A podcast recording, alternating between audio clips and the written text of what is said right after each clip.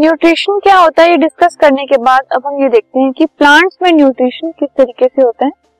तो प्लांट्स में न्यूट्रिशन के लिए प्रोसेस है फोटोसिंथेसिस जो कि it is a process by which plants prepare food by using carbon dioxide and water in the presence of sunlight and chlorophyll plant sunlight और chlorophyll की presence में वाटर और कार्बन डाइऑक्साइड से food prepare करते हैं।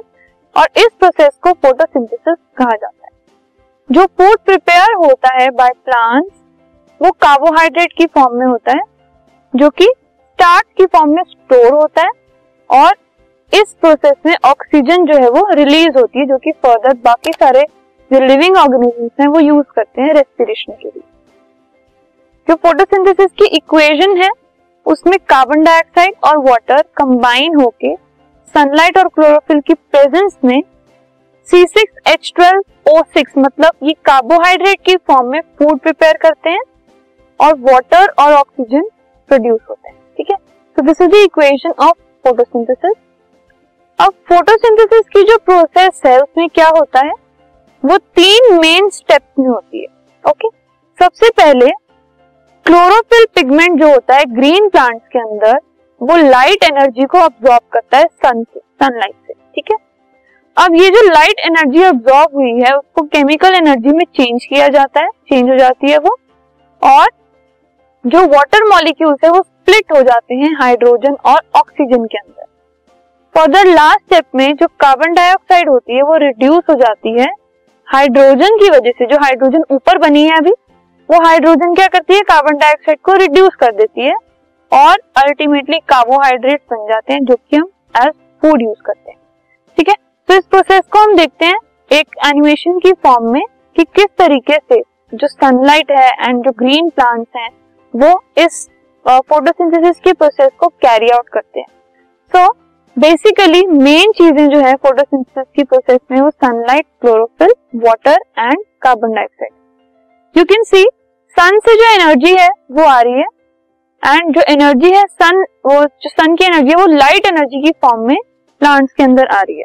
Okay now ये जो energy आई है प्लांट के पास, उसको इस प्लांट ने अब्सॉर्ब कर लिया।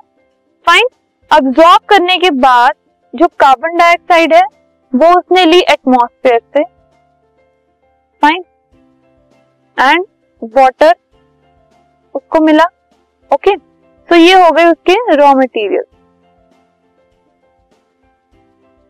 और हम कह सकते हैं रिएक्टेंट ठीक है? तो जो क्लोरोफिल पिगमेंट है this is the chlorophyll pigment in green plant वो क्या करता है? इस लाइट एनर्जी को केमिकल एनर्जी में उसने चेंज किया और फर्दर ऑक्सीजन रिलीज़ हो गई, जो कि यूज़ हो जाती है यूज़ अप फॉर रेस्पिरेशन हम यूज़ करते हैं रेस्पिरेशन के लिए एनिमल्स यूज़ करते हैं और बाकी ऑर्गेनिजम्स यूज़ करते हैं और ग्लूकोज फॉर्म हो जाता है विच इज़ अ कार्बोहाइड्रेट ठीक है? अब ये कार्बोहाइड्रेट एज फ़ूड यूज़ किया जाता है बाय प्लांट सो ये फोटोसिंथेसिस की प्रोसेस है। अब फर्दर हम देखते हैं आगे जो भी चीज़ें हैं which are related to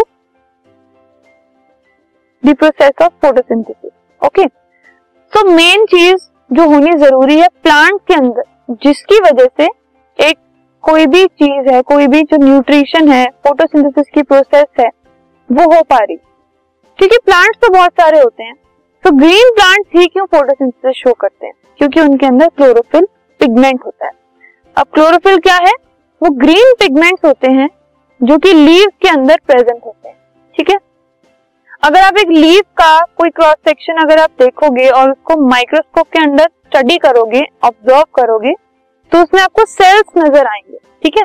जिनमें ग्रीन कलर के डॉट लाइक स्ट्रक्चर्स होते हैं, जिनको क्लोरोप्लास्ट कहते हैं। तो क्लोरोफिल के अंदर होते हैं क्लोरोप्लास्ट ठीक है? सॉरी क्लोरोप्लास्ट होते हैं जिसके अंदर क्लोरोफिल प्रेजेंट होती है फाइन तो लीव्स के अंदर छोटे छोटे डॉट लाइक स्ट्रक्चर जिनको हम क्लोरोप्लास्ट कहते हैं जिसके अंदर क्लोरोफिल होती है, जो कि फोटोसिंथेसिस के लिए यूज़ होती है। नाउ ये एक फॉर एग्ज़ाम्पल एक प्लांट सेल है, ठीक है? अब प्लांट सेल के अंदर, सबसे पहले यू कैन सी ये सेल्यूलोज की सेल वॉल है, अंदर की साइड में सेल मेम्ब्रेन है, ये वैक्यूल की मेम्ब्रेन है, और ये वैक्यूल है न्यूक्लियस होता है और साइटोप्लाज्म होता है। ये जो ग्रीन डॉट दिख रहे हैं आपको, ये क्लोरोप्लास्ट हैं, जिनके अंदर क्लोरोफिल पिगमेंट प्रेजेंट होता है। अब एक इसका डिटेल स्ट्रक्चर हम देखते हैं। ये क्लोरोप्लास्ट का एक स्ट्रक्चर है। ये उसकी आउटर बाउंड्री मेम्ब्रेन है।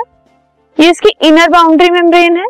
और उनके अंदर ग्रेनम प्रेजेंट होते हैं, जिनके अंदर फर्दर आप देख सकते हैं। ये कंप्लीट स्टैक जो उसको ग्रेनम कहा जाता है। और इनमें एक एक चीज़ जो है, एक एक स्टैक जो है, उसको पार्टीशन कहा जाता है। और stroma intermembrane space and thylakoid space होती है इनके सो ये स्ट्रक्चर है क्लोरोप्लास्ट का।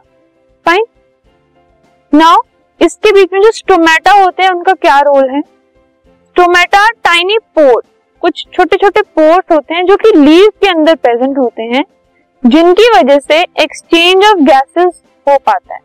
कि कार्बन डाइऑक्साइड जो है प्लांट्स लेते हैं ऑक्सीजन वो दे देते हैं, और ये कैसे होता है?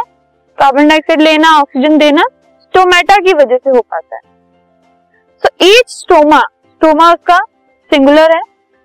उसके अंदर एक पेयर ऑफ़ गार्ड सेल्स होते हैं मतलब दो गार्ड सेल्स होते हैं, जो कि ओपनिंग और क्लोजिंग जो है स्टोमेटल पोर की उसको रेगुलेट करते हैं। मतलब उनकी वजह से स्टोमेटल पोर जो है, वो ओपन होता है और क्लोज होता है, ठीक है?